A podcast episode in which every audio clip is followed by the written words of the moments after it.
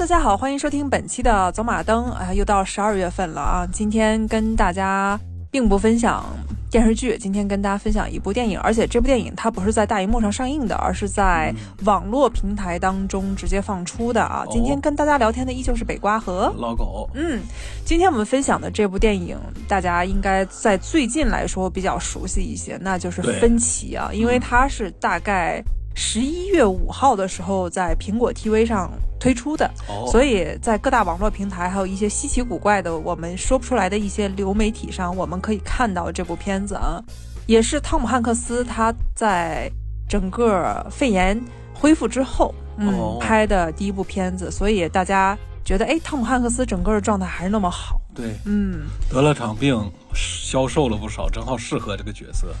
嗯，也可能就是痊愈之后，他其实身体还是比较强壮一些的。哦、他就是他是为了这部片子，跟当年演演那个《荒岛余生》似的，对，为了塑造形象，嗯，减成干干瘦的，嗯，太吓人了。哎呀，对于那种伟大的演员来说，你有没有发现一个特点，就是当一个人对自己特别狠的时候，他基本上什么都能干出来。其实那个，就就是他肯定会成名，肯定会对，他是那种敬业。当年为了模仿这个《荒岛余生》，有一个港剧叫呃郭晋安演的，叫啥我忘了，和那个万绮雯，就是中年万绮雯，中年万绮雯，对，那都是十年前的东西了吧？哎，得有了，嗯、也是这个题材，但是借的这个是个壳，嗯、其实里面演的谈恋爱对吧？是还是时装恩仇剧？谈恋爱，对，爱恨情仇吧，都有。那郭晋安有没有为了当时那个剧而剪成一个电线杆或者一个数据线？应该是果律布做的啊。他连这个牺牲都不愿意吗？没有，因为管管完律布以后，那个咱们从光照里面和那个就能看出穿帮来哈，对，边缘边缘羽化以后特征特别明显。嗯，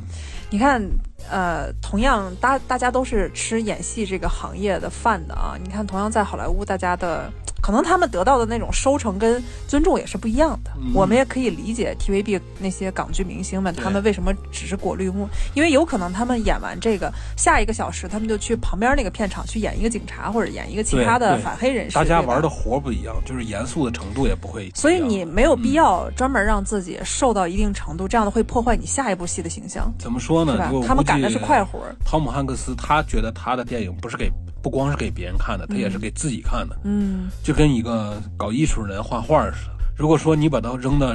呃温州画家村，他可能就是个活儿。他一上午同一个构图，一上午十幅梵高，同一张同一张画，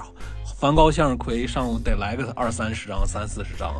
他就大体就成就行了。嗯、因为这是个活儿。但有的不一样，有的人搞个创作要搞好几年。嗯，他其实为了说服自己。对，这有点像今天我跟呃小宇宙上有一个朋友在那儿聊天，大家也在讨论这个问题，就说现在的快消时代，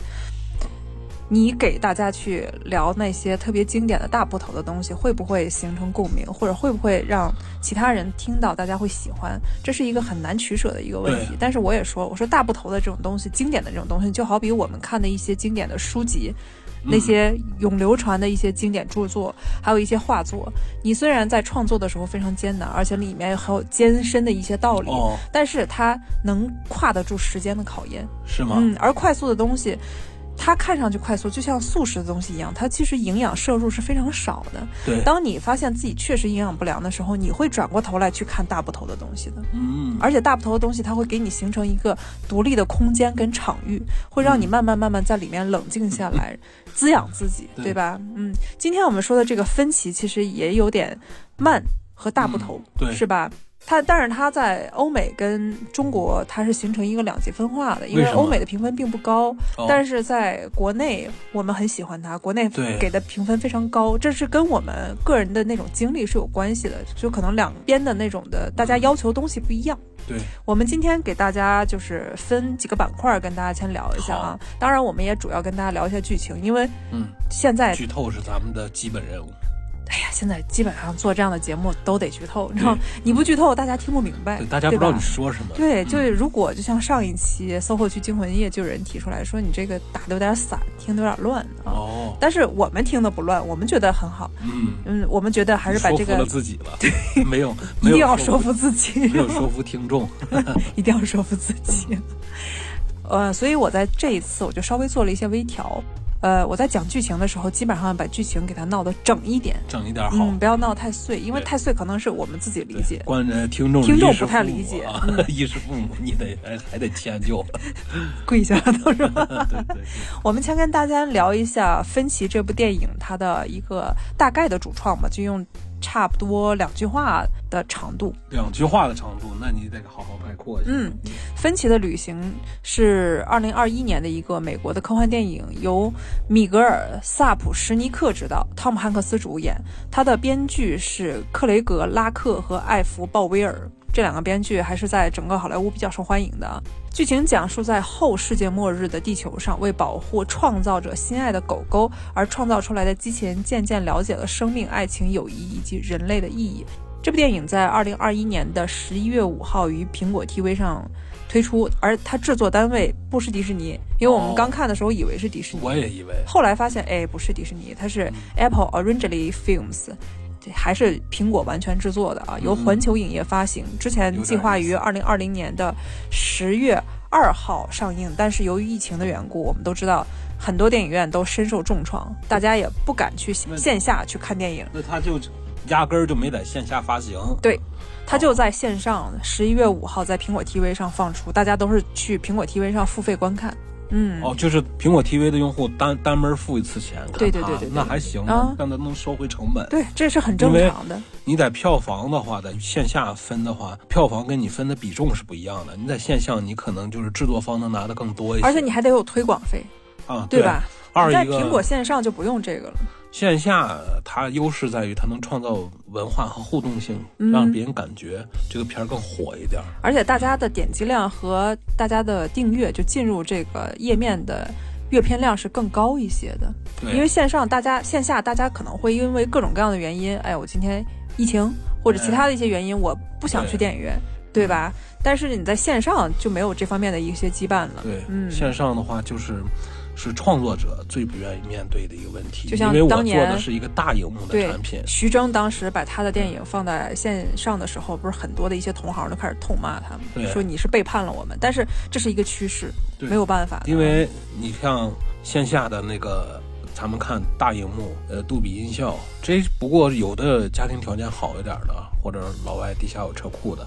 它都能实现，但是还是感觉差一点。我们在看完这部电影的时候，发现这部电影它确实应该放在线上，对，放在线下它就会形成另外一种不太好。就如果没有疫情，我们就假设如果没有疫情的话，嗯，它在线下的话其实也是比较受困的，因为它里面的节奏非常非常的慢，而且里面没有我们常规能看到的，嗯，想要看到的一些音效方面、视听方面的一些大的惊喜。这跟就当年那个，嗯，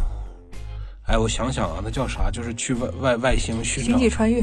哎，星际穿越，在这种的三四线、四五线地区播映的时候，大家觉得听名的都挺挺挺盖帽的，过来了以后，挺盖帽的，过来以为又是星战，又得是外外星人收过路费，嗯，移动厮杀，结果上来那个节奏挺慢，有的人就开始，哎，本来就没没卖出多少票，哎，旁边坐的呃扶手的按下去，嗯，躺躺躺下玩手机了，就开始，嗯。当然，那个片子在欧美还是比较好的，这个片估计在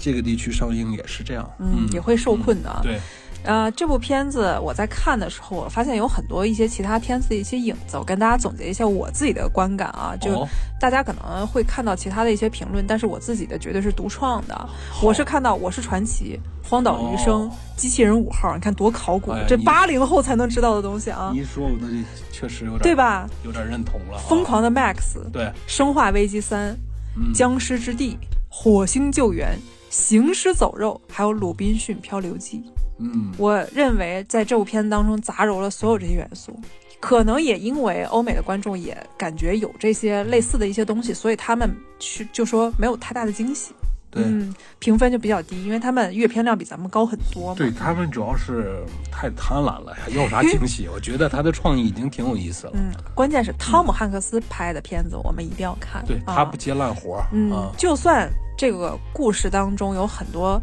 不那么进入人意的一些地方，但是汤姆汉克斯的演技绝对是杠杠的，对，他绝对是能让我们放心，而且他的那种细致和细腻绝对是你看完之后物超所值的，对，值回票钱，嗯，我们用我总结出来的的一些东西来跟大家讲一下这个剧情吧。好，就以我的话术来说一下啊，嗯，大概是十年前，就当时电影的时间，太阳耀斑爆发。十年前，嗯、他这个说的其实就是给他往后倒一下，呃、往前倒一下。对，二零二八年说的是咱们这时候。嗯嗯，太阳耀斑的一个爆发，破坏了地球的臭氧层，人类无法在高温与强辐射下生存，农作物与植被快速死亡，食物非常短缺。饥饿的人们就开始互相的残杀，社会秩序立马崩坏，生存空间急剧压缩，世界上的多个地区逐步消亡，甚至成为废土。汤姆汉克斯饰演的主角芬奇就登场了，哦、这个形象特别像僵尸之地男主角，嗯、就技术宅，智商高，胆子小又谨慎，不喜欢与人交流，喜欢创造跟发明，生存技能满点啊，就堪比火星上种土豆的马特达蒙。它的周围环境又挺像火星的，或者像《生化危三》当中的沙漠。因为电影开篇，嗯，我没有看过这个剧情介绍，看这个电影，我以为是演的在火星的嘛。对，你一直在旁边问我说：“这是不是在外星？这是不是在外星？”我说：“不是，就是地球。”你看他登场了之后，就说在灾难爆发前，他受雇于一个科技公司叫三害，他为里面的工程师兼项目主管，至今也生活在三害这个公司的地下掩体当中。在太阳风暴侵蚀后的环境中生活，外界白天的地表温度是高达六十五度以上，伽马射线带来的辐射量爆表，摄氏度六十五度，对对 对, 对，还要应对周期性的巨型的电磁沙风暴。他每日只能带自己的创造的机器人助手叫 Doof， 在外界短暂安全地寻找生存资源，当然也就是给自己的狗狗叫 Goodyear 寻找一些狗粮啊。芬奇经历过生死，也面对过杀戮，所以他并不相信周围的任何人，只要是人他就不相信，只能和一条狗和一个机器人 Doof 一起生活。但由于芬奇大家也知道长期营养不良嘛，吃过期的东西，加上外界的辐射和沙尘，芬奇的身体每况愈下。为了能够在自己归西之后有人能够照顾他的小狗 Goodyear， 芬奇加速了进度，制作了一款机器人。但是祸不单行啊，在机器人即将完成的时候，一个会持续四十天的电磁风暴突然降临到芬奇生活的地下掩体附近，芬奇不得不在机器人加载信息到 百分之七十八 的时候提前断开连接，提前训练机器人，然后带着狗逃离去寻找新的生存地点。在他左右权衡的时候，终于想去说我们去旧金山吧，因为其他地方要不就是人太多，因为芬奇觉得人多就有危险嘛，就是环境已经被侵蚀的不易停留，嗯、而且旧金山还有让他日思夜想的金门大桥，这是一个梗。对，对对，在前进的路上，他的房车差点被路过龙卷风卷飞，幸亏他的机器人助手杰夫在地上固定的钢钉令他逃过一劫。路过盐湖城的时候，由于舟车劳顿，芬奇就开始闹病发烧，导致他不能下床。嗯、他新创造的机器人杰夫本能的想去为芬奇去寻找路过的医院上的一些消炎药和食品，哦、但却因此差点中了躲藏在医院里的幸存者设下的圈套。对，机器人助手杜夫被大型的一个兽夹给夹碎了，嗯、只剩下芬奇跟杰夫还有小狗，就只能开车亡命啊逃命，躲避着可能会抢夺资源丧失理智的幸存者。对，在即将逃出盐湖城到达旧金山的中间地带的时候，芬奇就吩咐杰夫把车开进高速底下的桥洞来做掩体掩护车体。但是杰夫发现，哎，房车上加顶上的那个太阳能加盖了那个太阳能电池板以后，已经超过了桥洞了，超过限高了，嗯、这就非常危险啊。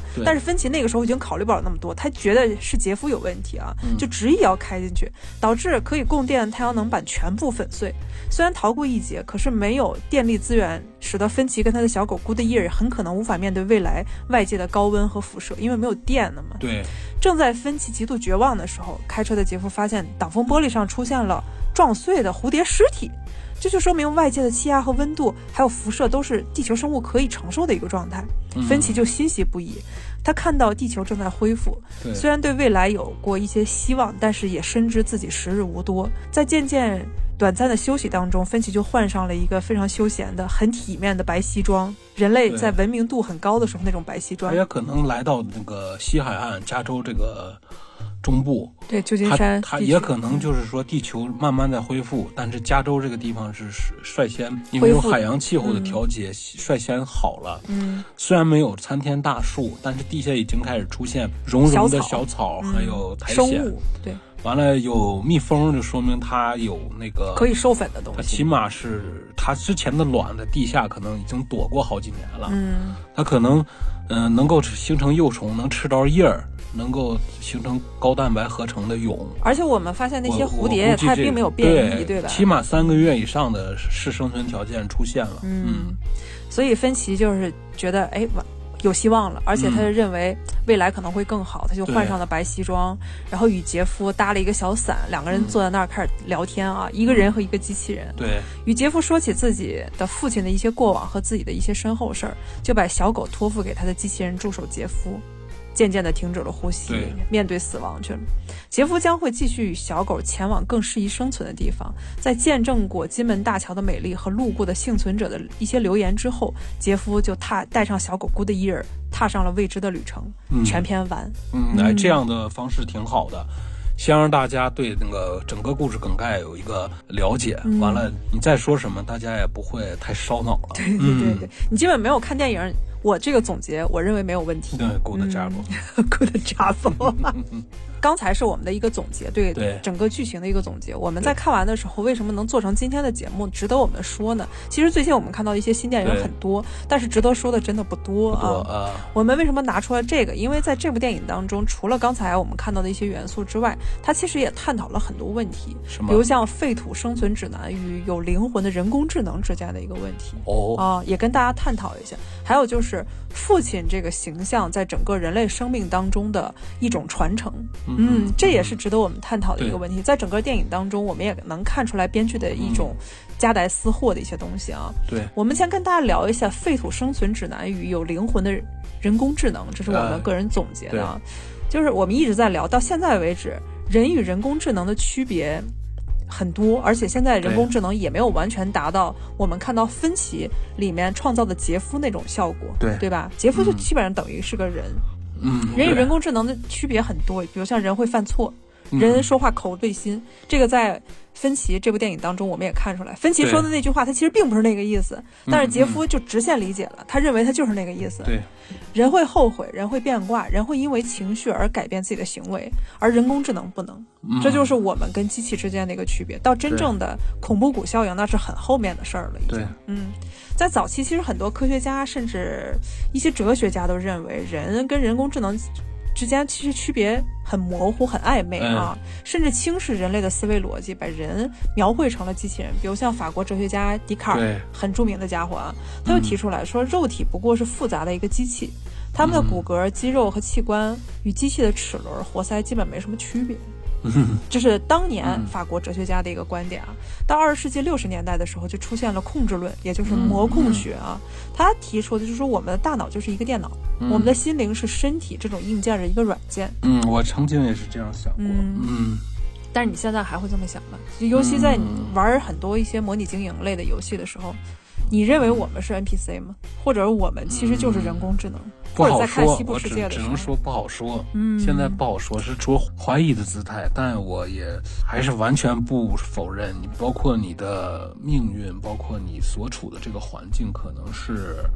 呃，我们在一个虚拟空间里，元宇宙里一个配套啊，嗯，嗯都很难说。但是他们这个当年的那种。确定一定以及肯定，在后面很多人在研究的时候也遇到很多困难啊。在上世纪七十年代的时候，在机器学习的研究当中，一个新的想法就浮出水面了啊，它称为时序差分学习，也叫是时间差，嗯、指的是学习的一种基于预测的机器学习方法。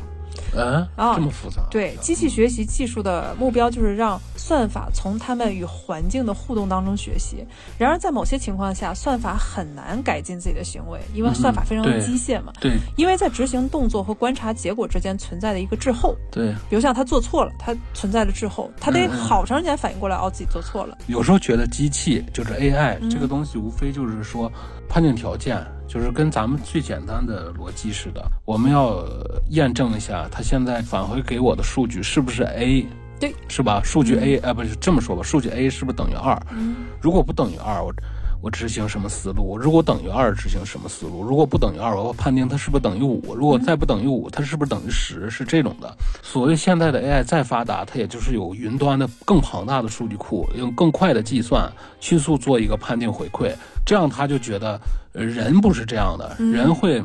模糊处理，会预测，但有时候你觉得你人的这种大规模的去看对一个场域，他再去预测，我觉得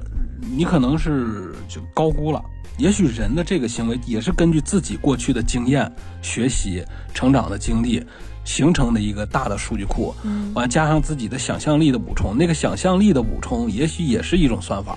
完了你也你也是在求条件是否符合你的呃判定，如果不符合应该进应该进行其他判定，还是做出什么什么结果。也许你的思路是一个运算速度更快，完了处处理的条件更为灵活复杂的一套程序，嗯、也可能是这个道理。你看，就是你刚才说的这点，在二零一五年的时候，当时科学家就是针对一款游戏做出了一个实验，那款游戏还是雅达利出的《祖玛》，好像是对吧？雅达利是不是出祖玛？我不知道，我知道祖玛是那个喷球打一样颜色消除的那个，就有那么一款祖玛，反正你说是是跟我说是一个 是, 是, 是, 是, 是消除游戏，那不是，它名字跟祖玛比较类似，但是跟那个情况差不多。他就拿当时最先进的 A I， 二零一五年的事儿啊，嗯，最先进的 A I 去玩那个祖玛，但是他一分都得不到。嗯，他让人去玩，人就觉得哎，这超容易的。对，这跟阿尔法 Go 那个条件是不一样的啊，嗯，是因为当时他那款游戏人可以看到他的大局，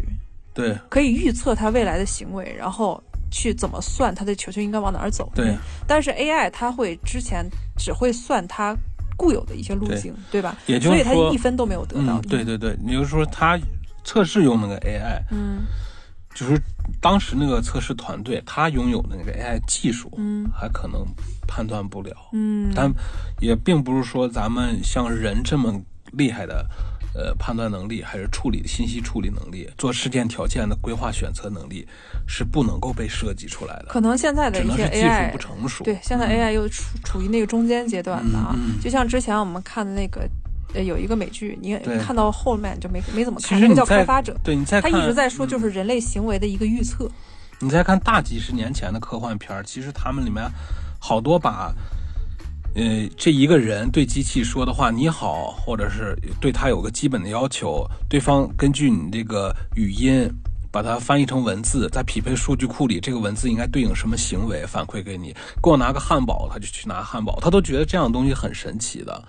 这是过去大几十年前的编剧来看现在的技术，它它都是要设想的。但是机器人五号它就已经很超前了，嗯，机器人五号都是有感情的。完了，他还玩不了祖玛。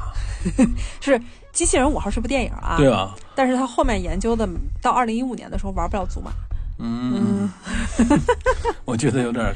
太太想象跟真正的现实滞后的，有点扯。想象是超前，然后现实是滞后的，有点扯。他还是就是没找着正确的方法。嗯，但是咱们都不是科学家，然后科学家会拿各种板砖歇咱们的。科学家不玩祖玛。你咋知道科学家不玩祖玛？对啊，再到后期就是近期、啊、科学家写代码不玩祖玛，对吧？心理学家开始对多巴胺神经元在人类和动物之间的行为扮演的一个角色感兴趣了啊！他们就做猴子一个实验，比如像猴子在特定的一个箱子里找水果，比如找香蕉啊，脑子里就有多巴胺的一个高峰值的一个变化。嗯、但是如果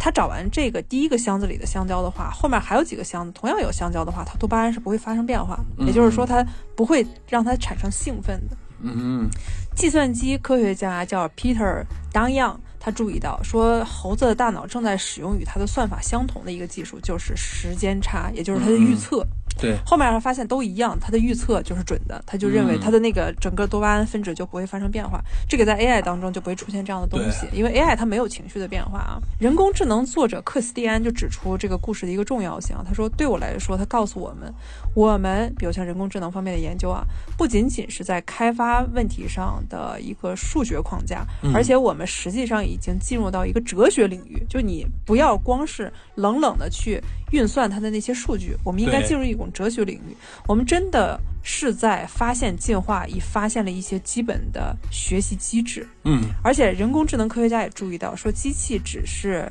随机摸索，但是人类玩家会有一一个非常跟机器不一样的东西，是因为人类有好奇心，这一点超级重要、嗯、因为在整个《分歧》这部电影当中，好奇心也是我们看到的杰夫的灵魂成长的一个非常重要的底色。他他唯一有趣的就是他有好奇心，对，他就像一个青少年或者一个大儿童似的。嗯，研究人员就意识到说，人类和许多动物都拥有跟机器人不一样的探索世界、探索未知环境、与生俱来的好奇心。人类儿童就像我们也是有自己的孩子嘛，他就有一个明显的例子，他们几乎对周围任何的东西都想触碰、玩耍和品鉴。嗯嗯，当然有一些东西肯定是对他没有好处，但是他们都想碰一下啊。嗯，人类和机器有一个非常重要的区别，就是好奇心。对，我们看到杰夫，你看芬奇一开始对杰夫就说说恶风的人类就像野兽，在当今高度文明的社会当中、嗯、我们的道德底线是绝对不能伤害孩子的啊，孩子就代表着芬奇认为的一个灵魂，他的一个成长啊、哦、杰夫在出现的时候就像一个孩子一样，你看他之前对就学走 路, 学走路然后之后芬奇在教他说话的时候，他就像一个孩子一样，一个一个单词、嗯、而且有点像鲁滨逊漂流记，有没有看过鲁滨逊漂流记的那个电影？哎呀，看过，但是忘了。他就是鲁滨逊后面、嗯、他在荒岛上生存了二十五年，他救了一个野人、嗯、野人啊、哦、有的电影里把他描述成一个黑人，对，有点想象了，但是原著里写的是一个野人。对，然后他就一看，哎，我有同伴了，终于有人跟我说话，因为他二十五年基本上没人跟他说过话，他就教这个野人，因为野人他没有基本的语言能力，他就说这是太阳 sun， 然后就是我们当然是用我们的口语来说，就月亮，然后这是树。当时像星期五，因为星期五那天是他救的那一天嘛，对，他就哦，这就一点一点的，就有点像你看芬奇在教杰夫，杰夫也是这是太阳什么什么，就一点点的词语在教给他，到最后两个人能够顺畅的交流，对，就说明杰夫一点一点的灵魂在崛起。而且杰夫在看到芬奇那个车的时候，他就特别想去触碰那个车、嗯嗯、他特别想去触碰方向盘、嗯、当芬奇说他要去一个咖啡馆，一个废弃咖啡馆，到里头坐一坐，然后不想让自己的狗狗看到自己咳血的那个疲态的时候，嗯，杰夫竟然偷偷开他那个车，咣，撞撞向前方的一个障碍物，嗯，让芬奇特别的苦恼，但是这个行为证明了杰夫的好奇心跟人类是一样的。嗯, 嗯，因为这个好奇心让他成长迅速。如果他没有这个好奇心，只是机器运动的话，后期芬奇也不可能把他当成一个人。这个好奇心就跟人也差不多了，嗯、他这个其实无非在完善自己的各种条件开关。嗯，就是呃，机器人，如果你没有告诉他，呃。看见一个黄色的长条状，首先要判定它的皮的色调是不是橡胶，如果不符合再去捏一下看看，或者甚至扒开看里面肉是不是橡胶、嗯、这种行为如果没有交给机器人，他看到橡胶的时候他是不会执行，或者是给你执行呃，除了苹果以外其他统一的一个执行结果，这这不是苹果。 嗯, 嗯，但是有好奇心的话，他就要建立一个条件，首先这是什么，完了去找，因为给的图库里面这可能是香蕉，怎么样确定这可能是香蕉，从皮从肉从形状从手感等等等等，它这个方式就跟人有点像，人唯一的牛逼就是自己能给自己补充代码，嗯，补充脚本，人还会兴奋。对，你看其实机器我们看到现行的机器大部分只能是给自己补充丰富数据库而已，但它不会兴奋。嗯，自己的条件开关，他现在人已经试着在创作组做这些东西了，但是跟人还是有区别。我们看到他们第一次在带杰夫进入一个建筑的时候，那是一个歌剧院，应该是哈，嗯，那歌剧院他们唯一找到的东西就是一包，应该说是玉米籽儿，对，它没有被爆的那个爆米花的玉米籽儿、嗯啊，对，对吧？应该就是玉米粒儿，玉米粒儿啊、嗯。当杰夫拿了一个盘子，然后芬奇说：“基本上我给你变个魔术，逗逗你、啊。”垃圾桶盖儿，对。然后说：“哎，我就把那个整个玉米粒儿，金属垃圾桶的盖儿嘛，嗯，在露天的时候把那个扔进去之后，啊，直接就爆开了。我们看到，如果是普通的人工智能的话，他就说 ‘Oh, interesting’。”他可能最多会说一个这个，但是我们看到的杰夫是哇太好玩了，再来再来有点像一个孩子一样啊。他就在这方面他得到了一个就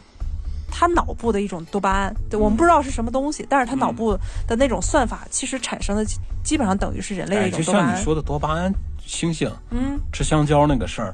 猩猩一顿饭能吃九个，嗯，你给他三十七个，嗯，他吃完九个以后，逐渐的开始多巴胺降低了，就不兴奋了。其实这就是等于给机器人写个写一套系统吧，当他充电充到 百分之九十 的时候，他在看着充电器的时候，路过方便说再插一会儿，不方便的话他他可以先干别的。当剩 百分之一 的时候，他唯一的任务就是要找充电器。看到充电器的时候多巴胺就分泌了，是吧？对，可以嘛，人人其实的多你说的这套多巴胺系统也是在寻求，就是说我在缺电的时候要找电源，对吧？嗯，我在那个啥呃必须得需要繁殖的时候，是吧？我的多巴胺告诉自己赶紧找另一个复制代码的工具去。是, 是不是这个这个状态也有可能吧？说的真隐喻，对吧？我需要更好的条件来适合我进行充电进食这种的情况的话，我就要需要解锁更多的判定条件，丰富自己的脚本，来胜任更好的呃报酬的那个岗位，是吧？这这一样。你看杰夫他经过了几个过渡阶段啊，让他这个灵魂慢慢的圆满起来。嗯，第一个是未知学习，第二个是他的好奇心，嗯，第三个是他的兴奋，然后第四个就是沮丧。嗯，在芬奇他们经过盐湖城的时候，他不是为芬奇去找一些东西嘛，找一些药品和食物，嗯，那个时候他就被伏击了。对，然后芬奇发现之后开始怒斥他。又因为杜夫在这个过程当中也被损坏了，然后芬奇非常非常的生气，嗯，就非战斗性减员嘛，就非常生气，就开始骂他们。哦，在这个过程当中，我们看到杰夫就坐在后面就很沮丧。嗯，这个对于人工智能来说，我们现在认知的那种人工智能来说是不可能发生的。对，但是我们看到杰夫身上发生了，他的人类的情感，他通过各种各样的一些大小事件，他不断的在丰满。嗯，到最后。你有没有看到芬奇对他的态度也在发生变化？一开始就是说你你只是一个 machine， 就是一个机器，嗯，你大声的去怒斥他，当他做错的时候，然后有的时候也会表现出一些不耐烦。对，不耐烦，因为 bug 太多了，他觉得他没法修复，所以只是对个机器发火。他也很着急嘛，就是你家电饭锅老给你闷糊饭，你肯定想抓，然后还老冒烟呢，对吧？除非电饭锅对你跟你产生了感情，一回家甩的小电线尾巴，嗯，是吧？是吧？那种的那还行，他还表现开心是吧？到后面芬奇对他的称呼一点一点就发生了变化，哦，到后面芬奇就对他是那种平应该说是平等的去交流，嗯，就是杰夫杰夫杰夫，对，到后面他的语调都发生变化，之前是命令，嗯，怒斥，要不就是冷漠，到最后是有情感的，告诉杰夫我曾经我的父亲是什么样的，我母亲是什么样的，我曾经是什么样的，然后我死后我是什么样的，嗯，你看两个人竟然坐在一起，这是在之前完全不可以想象的。之前的副驾驶座都是狗，你对，是天天跟狗说话，不可能跟电饭锅说话，对吧？但后面两个人坐在一起，一起在那儿感受自然的风光的时候，感受希望的时候，你看这个时候我们就发现杰夫就已经成了一个人。这个成人不光是因为他套了一件人类的棉外套，对吧？我一直哎，我就怀疑这个电影演的这一点，嗯，怎么说呢？也不是说缺缺德，他也是为了让给观众带来人的感觉，嗯，所以他才扮相上，哎。穿一个挺不错的小棉袄，他不是，其实我可以理解啊，是因为他看到芬奇，芬奇在他看来是他的一个镜像，对，芬奇穿的衣服和棉袄，对，他就认为镜子里的自己，对，他, 他也需要一个棉袄，他更想像自让自己像芬奇一样，像一个人一样。嗯，虽然他不需要，但是他想要。外面，呃，摄氏六十五摄氏度，你是个机器，嗯，散热。是你特别的刚需条件，甚至比吃饭还要重要。你居然给自己来一羽绒服，你自己散热警报响的时候，你该怎么处理这个事儿？嗯，但是也许他那种就非常简易的那个骨架模式，他那个散热会非常快的，通过他的腿部或者是外面。也抢不住棉袄。您您别您别说了，我这个机器我是弱点的。就我我知道，你想说的是，就是我们小的时候吃的那种卖冰棍老太太。他们带的那种保温箱，对吧？对，上面是棉棉被，对，然后底下是冰棍。冷气散不去，嗯，同样热也是。咱们保温的话，拿拿棉被把一把一锅热汤包住以后，嗯，送到医院就给病人打开以后，他还是热的，嗯，也是一样的。但是他想隐喻的，他这个很直接啊，他想隐喻就是杰夫一直想成为芬奇，他的大脑是硅基材料的，他不能太烫呀。我们不管这些细节啊，这当然这也是被大家吐槽。对，我们不管这些，只是他的内心驱动力，他想成为芬奇，对，他想像芬奇一样去照顾那只狗，嗯，嗯所以他未来也变成了芬奇啊。嗯、这个我们后面再说，我们再说就是《废土生存指南》哦。我们在看《行尸走肉》的时候，其实跟这个有点像。为什么说把《行尸走肉》完全不同的题材跟这个它能相似在一起呢？是因为《行尸走肉》那么一个很长的一个末日生存片，嗯、它虽然面对的是僵尸，但是他人类文明也是崩坏的。他从第一季往后最大的威胁就不再是僵尸了，对，全是人，全是人。嗯，关键是人与人之间的那种叵测是真的让人无法预测的。嗯、在芬奇这就更简单粗暴了，他说只要是人都无法去信任他。嗯嗯，而且在我刚才也说嘛，其实在欧美的观众当中，尤其是受天主教和基督教文化影响的，嗯、他们认为孩子绝对是不能伤害的。其实别说天主教、基督教，你在现在全球都属于高文明阶段啊。嗯、我们不说那种特别小的，嗯、大家现在还在面临战争、战火的那些国家，嗯、或者一些极端异教的那些国家啊，嗯嗯、我们就说大部分啊，对，他们认为小孩是神圣的，你绝对不能伤害，你伤害什么你都不能伤害小孩。对。对但是在这个电影当中，我们就看到很揪心的一样东西，它也是为了显示出末世当中人就是已经完全没有信仰，完全没有所谓的文明，人为了填饱自己的肚子，就会去杀害任何一个他所见到的东西，只要拿着食物或者有可能有食物的其他的东西，嗯、他就要消灭它，把食物拿走。其中一个桥段就是芬奇当时去已经被洗劫的一个超市，他唯一看到的一包食物就是一包意大利面，应该就是干面，因为小包了嘛。他拿了那包面躲在一个暗处，因为他听到远处有声音。因为他这个呃条件还要跟那个行尸走肉不一样，嗯、行尸走肉有一个特别的威胁就是僵尸，嗯，它这里面无非就是自然环境，而且大家探索到像是沿海地区、呃西海岸、加州中部，对吧？旧金山附近已经有生命可以续存了。我觉得美欧美的观众啊，就美北美的观众吧，不买账的地方，他就觉得人会在这种情况下会有一部分的幸存者，大家会共同协作生存。因为在韩国的电影里，这些灾难片咱们都看到，我们看到是后末世时代。对，它跟前末世时代还不一样，前末世时代大家可能会有一些相互帮助，我们在看行尸走肉的时候出现这样的情况，对，嗯，是。但是在后末世时代，当你的生存资源不断被压缩的时候，嗯、你还会信任你旁边那个人吗？嗯、当然不会信任。就像以前我看过一篇文章，大家重新协调起来，再建立文明，对，这有可能。以前一篇文章就说，一对夫妻特别恩爱，他们为自己的好像结婚纪念日旅行，两个人啊不是是马上就要结婚，因为他们已经相恋九年了，对，马上就要结婚的时候，两人说我们去旅行一次吧。结果两个人作死，就去了一个原始森林。哎、嗯，可不巧迷路了。嗯、在这个过程当中，他们的生存资源不断的在压缩。两个恩爱的人，嗯、后来就因为一片面包就产生了一个巨大的分歧。嗯，那片面包被男的给吃了。嗯，然后那女的心里就埋下了一个不信任的根，她就认为这个男的不爱她。在这样的情况下，竟然把那片面包吃了，嗯、男的更容易饿呀，感觉。男的没，咱们不说这些，男的咱们就像个大皮卡车，女的像个 Q Q。我想说的是，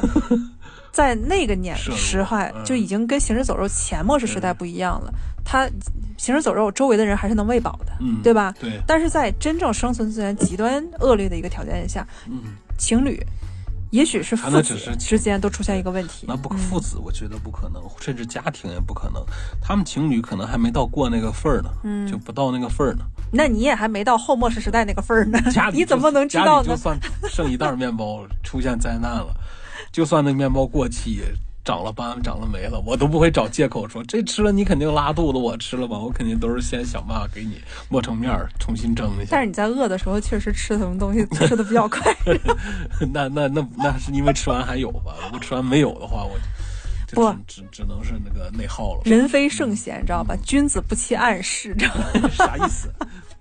啊！欺人家暗室干啥？人暗室招你了。我不给你解释，我之前已经给你解释过了，好累。你，嗯，我我觉得，我就说真的，情侣你得设身处地的去想一想，还没到过那个事儿的份儿呢。后来他们离婚了吗？啊，那没结成嘛，那侣只是是小情侣罢了。嗯，你看芬奇他当时就遇到这么一个情况，他包。捡到那包意面，躲在一个暗处，发现有一个小女孩也许不到九岁，这是他的描述啊，嗯、手里拿的一把枪，他的母亲跟在后面，两个人有一购物车的食物、嗯、但是这个时候芬奇他没有上去抢，对，因为他那购物车食物是哪儿来的，嗯，这时候也是抢别人的，对，这时候那个说了他的母亲交给小孩，他母亲去找车去，嗯，跟孩子说只要看着有人过来就交给我，交我交给你，就去做我交给你的，是，就是拿枪把他打死、嗯、把他食物拿到车上、嗯、但这个时候这对母女也遇到一个更大的威胁，一个疯狂的男人最后为了抢这个食物把母女全给杀死了，这让芬奇大受震撼、嗯、但也许我后来我就在思考，也许这个故事是芬奇美化，就像我们在看少年派的奇幻漂流一样，对，是他自己想象的美化的去减少他的内疚，嗯，因为他的内疚感非常强，强到他不得不去照顾女孩的小狗、嗯、来达成一种心理的救赎，对，我们也许可以去这么想，就比较暗黑的一个想法，就是当时抢这对母女的东西的是芬奇，把他们杀死的是芬奇，也可能小孩看到看到的呃是芬奇拿的一一袋什么面包，对，想抢没抢成被他反杀了，对吧、嗯、所以芬奇到最后为什么义无反顾的想要照顾那小狗，自己死了也要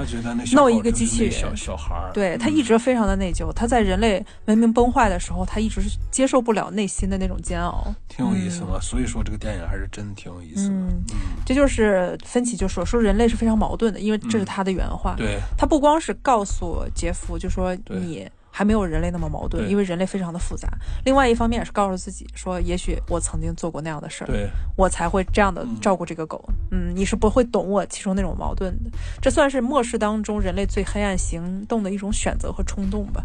就我们无法去预测的啊，这就是废土生存指南。当然我们也推荐给大家一部电影叫僵尸之地，我记得那部电影当中因为咱俩一起看的嘛，杰夫艾森伯格他演的就是一个宅男，嗯，以他的第一视角先去讲这个故事，就说当僵尸病毒爆发的时候，他本来在家打游戏呢，嗯，然后后来周围人全死了，他发现他来了一个漂亮的女邻居，嗯，那个女邻居已经被僵尸咬了，差点把他给杀，结果他拿马桶盖把那女邻居给反杀，当他出来发现，哎，这么多僵尸，他说，哎，幸亏我爸妈是宅男，你看我们一直就不信任外来社会，嗯，然后说第一条你应该有氧运动，然后第二条你应该如何如何，第三条你上厕所的时候应该把外面的门关上。嗯，这个片不是个喜剧片吗？对，但是它跟这个片子还挺相像，就是人类在末世生存的时候，你绝对不要相信对方。对，嗯，你绝对应该多锻炼锻炼自己的身体。对，在芬奇当中，你看芬奇他没有表现出他锻炼自己的身体，但他一直在锻炼那只狗。让他在跑步机上溜达，那狗狗不用他说，到点儿那狗就在跑步机上溜达，很有意思。嗯，他有那那么好的成就和条件，也是因为他前期一直躲在他的那个实验室的地下室里、嗯、地堡里，他和狗带来那么长时间的积蓄。而且那个地堡，我们也说一个细节啊，嗯、我们把提前来说，这个细节特别有意思。你有没有发现那个地堡地上全是血？我是真你说过，但我真好没没倒过去看，也没注意。他还专门给那个地板侧写了一些镜头，嗯，就是那狗趴在地上的时候，我一开始我就疑惑，我说是番茄酱，或者是其他一些东西撒在地上了。如果你但是那个狗在趴下的时候，我确定那就是血。如果你说是血的话，嗯、他俩在那儿已经生存很久了，甚至做出机器人，绝不是半年一年的功夫。那他就没蹲过地吗？不，他。这个就说明他其实导演和编剧他想去暗示，就说也许在不久的之前、嗯、芬奇跟其他同伴发生过厮杀，有 人, 有人闯进来过，对对、嗯、已经发生过厮杀，而芬奇已经非常的疲惫，因为他有好多事儿要做，导演就想给你个信号，告诉你人人人类社群到了危难时刻、嗯、那是很危险的一个群体，对，人是非常复杂的、嗯、对, 对吧，不只有一拨人潜入过他那儿。你看上芬奇是一个很有神性的一个人，但是他也曾经为了保护自己的资源，保护自己的狗狗，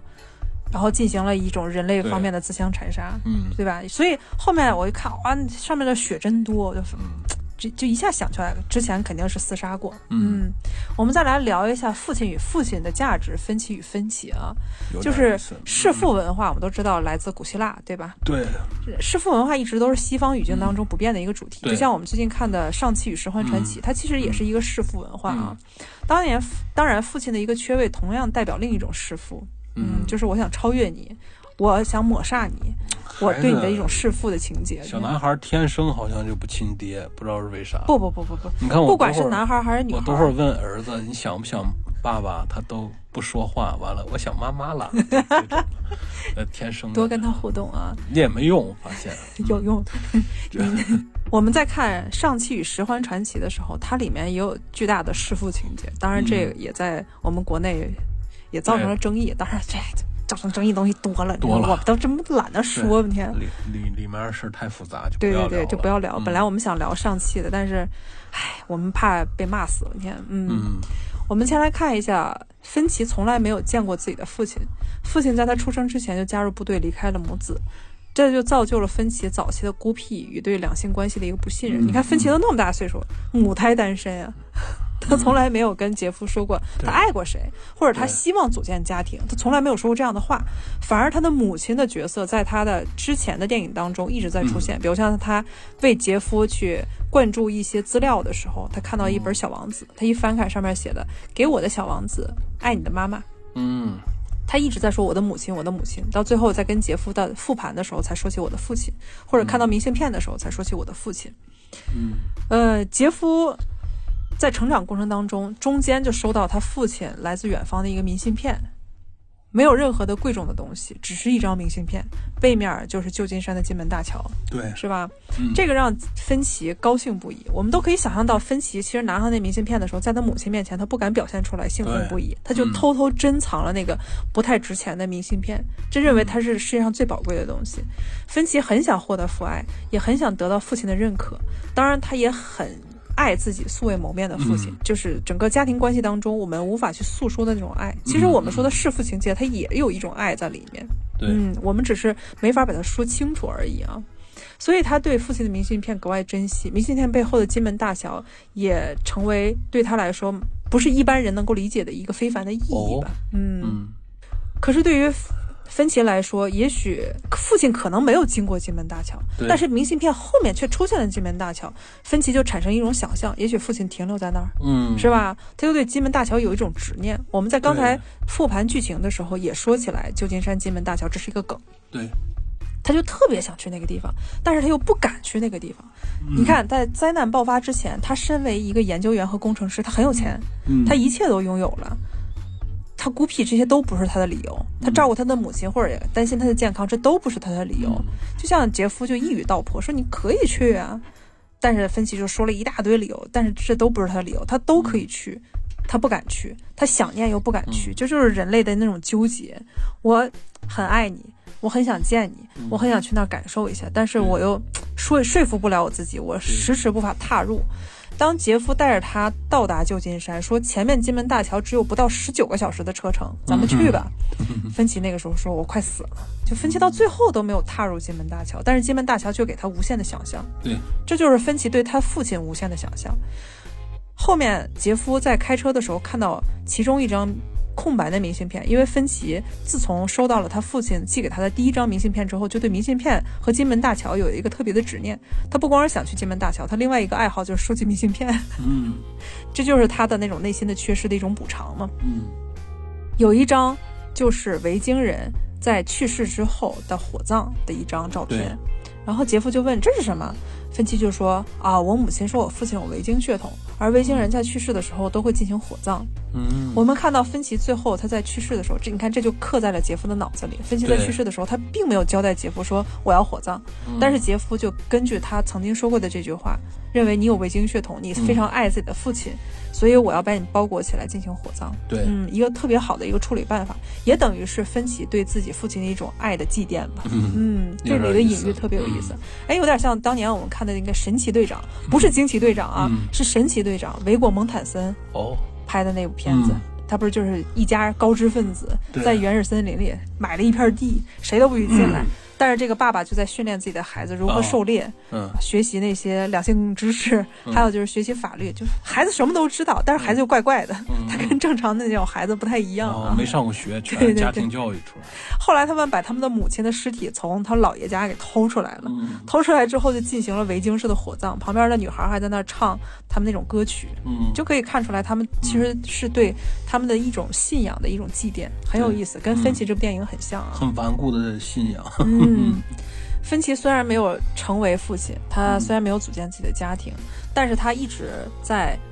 有意无意的扮演父亲的角色，对，一方面对自己的小狗 Good Ear， 另外一方面就是对杰夫，对对杰夫他的那种照顾，然后对杰夫的学习能力，嗯、他在帮助杰夫去了解人类社会。到最后，当他去世的时候，杰夫其实变成了他的焦虑，就是觉得自己又老又病重，觉得自己活不长时间了，嗯、他一直担心他没有了他以后，杰夫能不能照顾自己，能不能照顾这个小狗？嗯，他就是。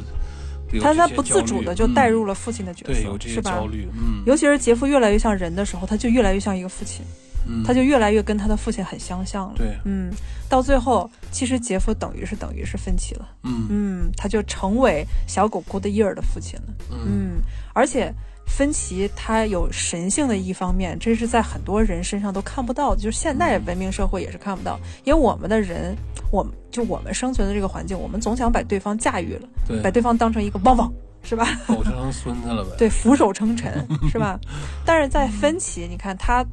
由于他的性格孤僻，嗯，他性格孤僻我，我特别理解，因为我小的时候我也性格孤僻，嗯、我就不愿意被别人驾驭，嗯，但是我也不愿意驾驭别人。哦，嗯，芬奇这方面跟我当年那个想法是一样的，省内存呗，为了，嗯，对，省内存行吧，我们也不是省内存，嗯、就是讨厌，知道吧？啊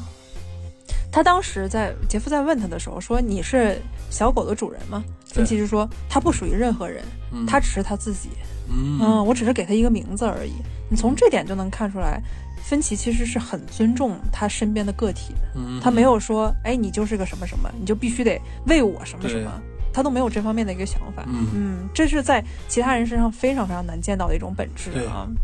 所以他就对杰夫的笨拙到后面就极为包容，嗯、因为他发现杰夫你成长了， 嗯, 嗯，这就是那种父亲的角色的一种新的展现吧，在这部片子当中很有意思啊。我们再看呃，我是看到欧美的一些评价啊，嗯、欧美的一些评价他们就说就这个里面有一些 bug。 什么？我发现那欧美的那些观众们很多都是技术宅，嗯、他们说起特别专业的一种东西啊，就是 说, 说芬奇在出门的时候应该带着一把那个锡箔覆盖的巨大的雨伞。嗯，为什么呀？这个它避免阳光直射，因为它这里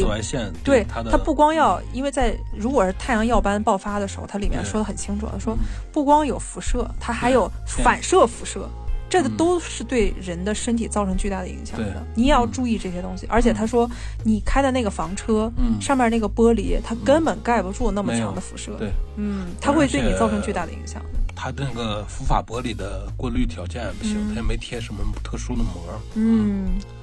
而且看，哎，我们看到那个细节也挺有意思，就是那个爆米花那个温度，专门查了一下，就正常爆米花开包的那个温度是三十四度，就摄氏一百八十度。对，但是当时芬奇他们那个地表温度，他一直说六十五度以上就可以看到啊，当当当当，全都飞起来了啊，就可以想象到，你穿的太空服如果在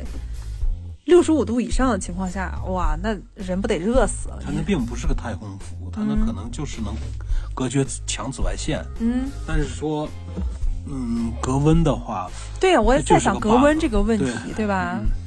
它本来它那东西已经够厚，它里面也没有任何制冷的东西。咱们自己在家拿炒锅玩过爆米花，嗯，炒锅加热以后，呃，扔入爆爆米花，盖上锅盖，摇摇炒锅。需要间隔个几秒，甚至是有的时候需要十几秒，温度不高的时候，嗯，才逐个的有爆米花蹦蹦蹦的起来。嗯、其实那只锅锅内的温度应该是一百六十度以上了，都接近。嗯、但是它那个呢，垃圾桶盖儿扔爆米粒儿一扔进去，啪的一下就崩飞了，来了，嗯、就成了爆米花了。嗯、呃，难道咱们也不懂科学啊？有可能是因为强紫外线的原因，加上温度高，嗯，嗯可能是不光是温度，哪怕凑不到那个度数，但是有强紫外线，它也一下就能崩飞了，嗯。那总之呢，它那个的灼伤烧害是它那个衣服说承受不了的，隔隔绝不了，不是你戴个手套就行了。嗯，它那衣服类似于我们看到太空服，但是我们所知道太空服它是隔绝冷的。嗯嗯它并不是隔绝热的， 对, 对吧、嗯、我们没有看到任何的宇航员说去一个地表非、嗯、温度非常高的地方还穿的那么厚重的太空服，是那种质量质感的， 嗯, 嗯，无法想象。而且这个片子没有任何的记忆点，嗯、就是你看完了可能没有像荒岛余生那样的让我们印象那么深刻，嗯、童话感太强了，太像一个童话了。嗯，我们再说一下这个导演米格尔·萨普施尼克，嗯、他这个导演很厉害啊，他当时名字都不知道是哪儿人，不知道，反正他们的后裔很多啊。嗯、他不光拍了《分歧》，还拍了《重生男人》，这是一个超级有才华的导演，嗯、他能编剧，能导演，他还能做原原声音乐，比如、嗯、像《重生男人》，裘德洛主演的《重生男人》哦，他就制作了原声音乐和导演。哦，嗯，参与指导了《冰与火之歌》《危机边缘》《穹顶之下》《性爱大师》《副本》《铁拳》《豪斯医生侦探》哦。哇，好厉害啊！关键里面的演员，已经跟大家说一下，这是我们见过演员最少的一部片子，嗯、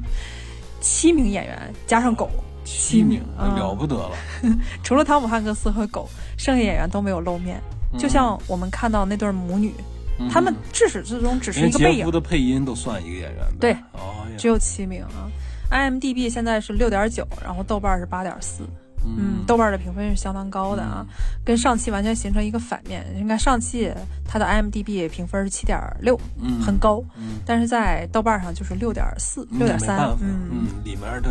需要正确的态度。但我们不得不说、嗯、我们很喜欢上期，我们觉得上期拍得非常好。 嗯, 嗯，可以。汤姆汉克斯在整个疫情的后半期，他现在的工作还是挺多的，别看他现在已经这么大岁数了、嗯、老当益壮，人家还会继续拍片啊。尤、嗯、像韦斯安德森很好的导演，他将会在二零二二年会拍《小行星城》，汤姆汉克斯就会参参与。还有美国版的一个叫《欧维的男人决定去死》，这是特别著名的一部片子，瑞典的原版、嗯、很好。二零二四年汤姆汉克斯会去演这个欧维。嗯嗯，我们到时候期待一下。最后跟大家盘点一下我最喜欢的桥段出来了啊！嗯、我们盘点一下汤姆汉克斯我们曾经看过那些好电影。汤姆汉克斯跟其他演员完全不一样，因为我们很喜欢其他一些演员、嗯、喜欢也很比较多，但是汤姆汉克斯是唯一一个我们看过他的片子最多的。对，就只要是他的片子我们看到了我们绝对要去看。对，嗯，虽然我们没有完全全都看掉，但是我们今天能盘点的也是很巨大的一个量了啊！因为演员都参与过一些烂片，他我好像没有印象里他哪个片是烂片，这个很难。嗯，没有，我也想不出来。嗯，我们来跟大家从他最早以前参与的片子啊，嗯、这是希尔夫妇最喜欢看的《爱之船》，一九七七年、嗯，当年就有特别小年龄的汤姆汉克斯啊。嗯，到一九八六年，他之后还是当了一部分时间的童星。一九八六年的时候，到自己青年时期，嗯、他就演了《钱坑》《金钱陷阱》啊、这部片子能把我俩笑抽了。每每你到现在看的时候都能笑疯啊！在一九八五年的时候，他演了《红鞋男子》，他其实跟《钱坑》的那个整个题材还是很相像的、嗯、啊，都是那种搞笑为题材的啊。嗯。一九八四年啊，《美人鱼》这个片儿开始，大家对汤姆汉克斯就有一些印象。嗯，对，这个片太经典了。对，我记得在小的时候，好多人认识汤姆汉克斯，好像就是通过这个片，通过《美人鱼》开始的。嗯，嗯最早是中央六台引进的。对，在后期就是地方电台也开始引进，地方电视台。嗯，我们在童年的时候，每到假期，嗯，总会播播播播电视，播到有一个地方电视台总会放《美人鱼》，都是配音版的啊。导致香港也翻拍，哎，对对对对对，嗯、像钟丽缇他们拍的吧，嗯、啊、嗯，跟那个题材特别像啊。嗯、美人鱼当时钟丽缇跟谁？跟郑伊健，郑伊健，郑伊健那是正火的呢。但是那个片子，嗯，还有金城武，嗯，嗯对嗯，那个片子拍的真的不如原版这个美人鱼好看啊。肯定，嗯、这个美人鱼真的太好看了，不是一份饭。嗯，嗯那个美人鱼它里面有很少的，就是美人鱼真正游泳的那种戏份，特别少。嗯、它大部分都是在大家在岸上如何勾心斗角，然后恋爱的一个故事。对、嗯。但是那个美人鱼，我们看的汤姆汉克斯版美人鱼，嗯、里面的女主角达里尔汉娜，嗯。他当时导演为了去选真正能游泳的那种女演员，就选了很多很多女孩。嗯，后来看到达里尔汉娜，他其实之前不想要她的，说、嗯、你太高了，一、嗯、米八二，你，哎，说你太高了。但是达里尔汉娜说，我小的时候就喜欢游泳，嗯、而且我喜欢让自己的腿并起来那样的游，特别快，裤衩都追不上了。说导演，你让我试试呗啊。后来导演说：“那你那进那个大鱼缸，大鱼缸你试一下吧。”一看哇，效果这么好，就定了他了。而且他当时说特别辛苦拍这个片子，因为特制组把他整个的鱼尾做出来之后，他是不能动的，对，对除非他在水里。他有蝶泳技巧。哎，他在水里的时候说：“哎呀，完了，我想上厕所。”说一天你想上厕所得有好几个助理扛着你，嗯、就大家围观你上厕所。扎个尿袋儿藏里头不就行了？因为他们那时候都是特制的，它那个东西特别好，你要是稍微动一下，没有特制组人员帮你贴什么的，立马就掉下来穿。强忍的尿不就行了？时间长，您的鳞片里渗黄水了。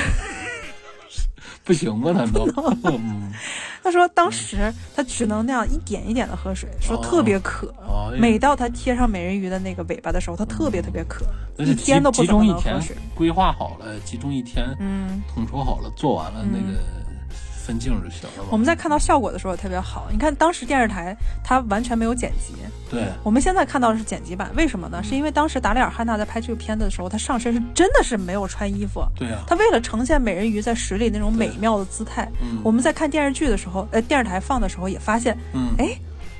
没有穿衣服哎。嗯、但是我们在现在不知道为什么啊，嗯、在看一些媒体网站在放这个片子的时候，他就把那些全剪得一干二净的啊，就很可惜，嗯、这有点像看泰坦尼克号看不到 Rose 的裸体是一样的啊。嗯, 嗯，我们再来看一下，在一九八九年，汤姆汉克斯又拍了一部非常搞笑的电影，嗯、叫《蛊惑丑拍档》，这一看就是香港裔的，嗯，对，就是他跟那只狗的那个故事。嗯、对，我们从这部片子当中就学习到一个点，知识点。嗯狗不能吃巧克力，哦、不能喝牛奶，真事儿吗？真事儿，哦，确实是这样的。嗯、这个片子就是当时那个狗主人就一直在跟汤姆汉克斯，呃，是汤姆汉克斯一直在提醒那个狗主人说，这狗呀不能喝牛奶，不能吃巧克力。狗主人说没事儿，你看我天天给它喂巧克力，你看它活得挺好的。哦，狗是爱喝牛奶也爱吃巧克力，但是它不能。里面巧克力当中有一种物质对狗的那个肾脏是。巨量的毒、哦、毒液，嗯，对狗是不好的。对对对嗯，再往下就是一九八九年很火的一个电视剧，就鬼怪电视剧叫《魔界奇谭》，里面其中一集有汤姆汉克斯，嗯、这个在现在还在翻拍。哦、嗯，一九八九年他还拍了一部片子，我们也一起看过，就《地狱来的芳龄》。嗯、一开始看觉得是个惊悚片，再往后看是个搞笑片。对，他早些年其实就是以搞笑气氛，嗯，那些年也流行轻松喜剧喜剧那个市场。但是那个轻松喜剧真经典，嗯、我们现在看还觉得非常搞笑。一九八八年就出现了《飞跃未来》，对，刷了好几遍啊。嗯刷了好几遍还觉得非常爽，很好看。嗯、在一九九三年的时候，他的《未来三部曲》嘛，没有没有，一九八八年那那个是那个穿越未来，不是、哦、回到未来，回到未来哦，不是他的，对，飞跃未来是他的，飞跃未来是他的。嗯，一九九三年的时候他就开始转型，啊、他就开始拍一些严肃题材的，就放开了。嗯，嗯费城故事哦。嗯在一九九三年的时候，又开始演爱情题材、浪漫题材的东西。嗯、人长大了嘛，也适合那个角色塑造了。嗯、你看那个时候就有点三十大姐、四十、嗯、多岁那种状态了、啊，三十出头吧，嗯、我觉得是。西雅图未眠夜与梅格瑞恩、嗯、两个人就成为荧幕上的天然搭档了啊。对。一九九二年出现了《红粉联盟》。对。这个片子我们还是在电视台上看的。对，他应该是个五零后，嗯，或者是六零后。嗯，嗯我们当时都惊了，说，哎。这个片子里竟然有汤姆汉克斯，因为他是在影片的三分之二的情节当中才出现的。嗯、这个片子当中还有麦当娜，嗯，好，就讲的女子棒球队那个故事。好早，哎，我想起来了，对吧？那个开头有一个非常漂亮的老老奶奶出现了，就在回忆他们曾经棒球队那个故事。汤姆汉克斯就出现了，他就是一个愤世嫉俗的一个棒球队的教练。对，是他当时出现的时候，他吐了口痰，我记得是。对。在一九九五年就出现了经典的《阿波罗十三号》哦、啊，这个是很多人都看过的一部片子。这个看过，嗯。一九九四年，哎呀，《阿甘正传》嗯，嗯，这个就不用说了，席卷了奥斯卡啊。对。一九九八年，《拯救大兵瑞恩》。对。嗯，一九九六年出现了史蒂芬金的《挡不住的奇迹》。对。哎，这个也是经典。两千、呃、年。汤姆汉克斯开始巨量的减肥，嗯、开始拍《荒岛余生》啊，这个片儿太厉害了，嗯、跨度在他。呃，没到荒岛生存之前，一直是个胖子身材。对对对，参演，完了演到在荒岛求生，基于稳定下来的一个转场之后，就瘦瘦成了数据线啊，就特别瘦。嗯、那个瘦啊，真的不是我们一般人对自己的那种要求能够瘦下来的、啊嗯。对对对，但是真的就是说，仿造那种条件下，嗯、严重缺那个缺维生素、卡路里和蛋白质的摄入。对。对嗯他有点像克里斯蒂安·贝尔，就这两个神级的演员，嗯、都是可以快速发胖、快速变瘦，嗯、都能那样虐自己啊。嗯、在一九九九年的时候有《绿里奇迹》啊，嗯、这也是史蒂芬金的一个小说改编的。一九九八年还是刚才我们说的那个梅格瑞恩，我的时间打得有点乱啊，和梅格瑞恩又一起合作了《电子情书》哎。你看他很喜欢跟梅格瑞恩一起拍片，嗯《电子情书》又出现了。在两千零二年，猫鼠游戏跟小李子一起合作猫鼠游戏啊，嗯、我们的家长还挺喜欢看的。猫鼠游戏确实好看，嗯。在二零零四年，我很喜欢的《幸福终点站》，嗯，他打破了之前他所有那些形象，又成为一个很底层的一个人。对，哎，这个演得太好了。嗯，你看他在。在机场发现自己的国家没有了，嗯、我不得不在机场里每天一点一点的在那赖在那生存，嗯、然后又发现一个生财密码，嗯、给自己买汉堡。你看，就那一段，我觉得他演的超级好啊。嗯、在二零零六年的时候，他其实这个时候年纪已经比较大了，嗯、开始演《达芬奇密码》。嗯，我们后期会跟大家再讲《失落的密符》，因为都是丹布朗的小说改编的。但是他当年在演《达芬奇密码》的时候也是备受争议的。对，因为丹布朗小说当中，他里面的那个男主角，嗯，是正值壮年，对，非常风流倜傥。但是汤姆汉克斯已经很老了，嗯、在刚出现的时候，大家说虽然你是汤姆汉克斯，我们很喜欢你，但是你也太老了吧。嗯，汤姆汉克斯通过自己的演技征服了大家，大家还是觉得，哎，他演的这个四五十岁吧。五十多了吧，嗯，大家觉得哎，他演的还是不错的，嗯、所以之后他就固定了，成为丹布朗小说三部曲的一个固定男主角啊。对，二零零九年还是丹布朗的小说《天使与魔鬼》第二部，嗯、在二零一六年才拍了第三部《但丁密码》。哦，所以我们现在看的美剧《失落的密符》，很多人觉得这个男主角不如汤姆汉克斯，觉得他太浮夸了。嗯，二零一二年拍了《云图》，哎，汤姆汉克斯跟周迅一起飙戏，啊，这个厉害。嗯。二零一三年和二零一六年，他分别演了两部类型题材很像的片子，驾驾驶员题材的。对，嗯、一个是船长，一个是机长，对，一个是菲利普船长，另外一个就是萨利机长。对，但是我们虽然说题材很像，嗯，但它里面的故事完全不一样。嗯、菲利普船长是他被海盗给劫持了，他的那种窘态啊。嗯、萨利机长是他们在复盘当时机长的那种抉择，飞机故障。嗯，这两部片都值得大家看，而且这两部片子里，汤姆汉克斯都贡献了自己很精湛的演技，比如像萨利机长他那种手指，嗯、在遇到危危险的时候他那种微小的变动，就镜头给的也很好，嗯、你就能看出来整个汤姆汉克斯在看剧本还有调动自己情绪的时候是特别细的。嗯、我们都说一个人演得好他睫毛都会演戏嘛，汤姆汉克斯就属于这样的人啊。嗯、他除了这些演技方面的东西之外，他还做制片人。哦，我们都知道他跟他的妻子两个人都是好莱坞非常著名的制片人。嗯嗯、他他做制片人也好容易得到支持，对，而且他做的也很好，关键他很有眼光。嗯、你看他妻子之前投的就是《我盛大的希腊婚礼》，对，等很多很著名的项目。嗯、他投的就是《兄弟连》，嗯、《太平洋战争》啊，就是大《大爱》。好，有这个神级的美剧，一到四季，四季一共有四季。对对对对对，这个剧我都有点像，它是我摩门教。呃，大爱你可能没看过，我觉得。但是它不是讲的是摩门教的故事吗？嗯，是呢，它讲摩门教的故事。对，其实它挺有意思，它讲的一夫多妻，并不是你想的那种的淫乱的那种的放荡的生活，它不是，它也是家庭的那种的羁绊呀，是各种。嗯，也包括人的成长啊什么的，他他的角度不一样。嗯、大爱在欧美非常的火，但是在国内基本上没什么人看过。嗯、你看过属于的少数都是少数，嗯、因为少到什么程度，豆瓣上都没人评分，你知道吗？对对，是他在欧美还是挺火的。大爱，大爱一到四季在整个豆瓣上虽然有词条，但是没有评分。嗯嗯。嗯，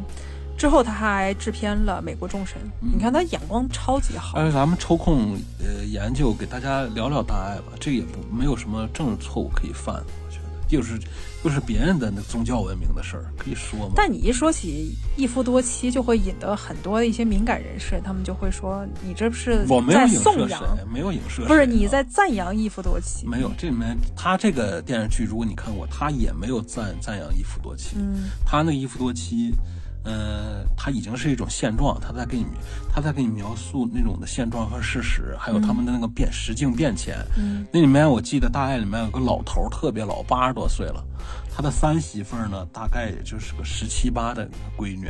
就是说他那个那个人可能是算是活化石一代的了，再往后的下面的年轻人就面面慢慢的在演变，为什么演变？我可以想象他的面临的问题，对，被什么？被什么方式和条件还有什么信息刺激所演变的呢？嗯、这个电视剧都给你阐述了。嗯、我觉得这个电视剧还是挺有研究价值的。这个电视剧在 I M D B 上评分，嗯、因为咱们去过摩门教教堂，也去过他那个，嗯、也看过他的经书，甚至给咱们一本中文的，虽然不是正体字的。嗯，哎，是正体字的，是呃简体的，呃简呃简体的，不是正体的。嗯、完了，嗯，还是不是太了解，吃不透。嗯嗯。